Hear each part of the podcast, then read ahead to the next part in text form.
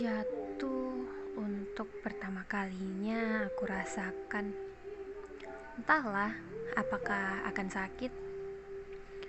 Dari sekian banyak tawanan rasa, aku melepas hatiku pada seorang pemuda.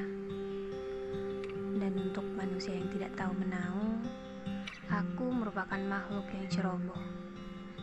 Ceroboh karena melepas rasa yang kutawan dalam beberapa tahun terakhir. Ceroboh karena telah jatuh hati pada seorang pemuda yang semakin ke sini rasanya semakin tak layak. Namun, pantaskah aku menyesal? Tidakkah jatuh hati itu merupakan kesialan terindah? Hmm, indah rasanya hingga kamu mampu terserang insomnia. Sulit tidur saat memikirkan mas-mas tercinta.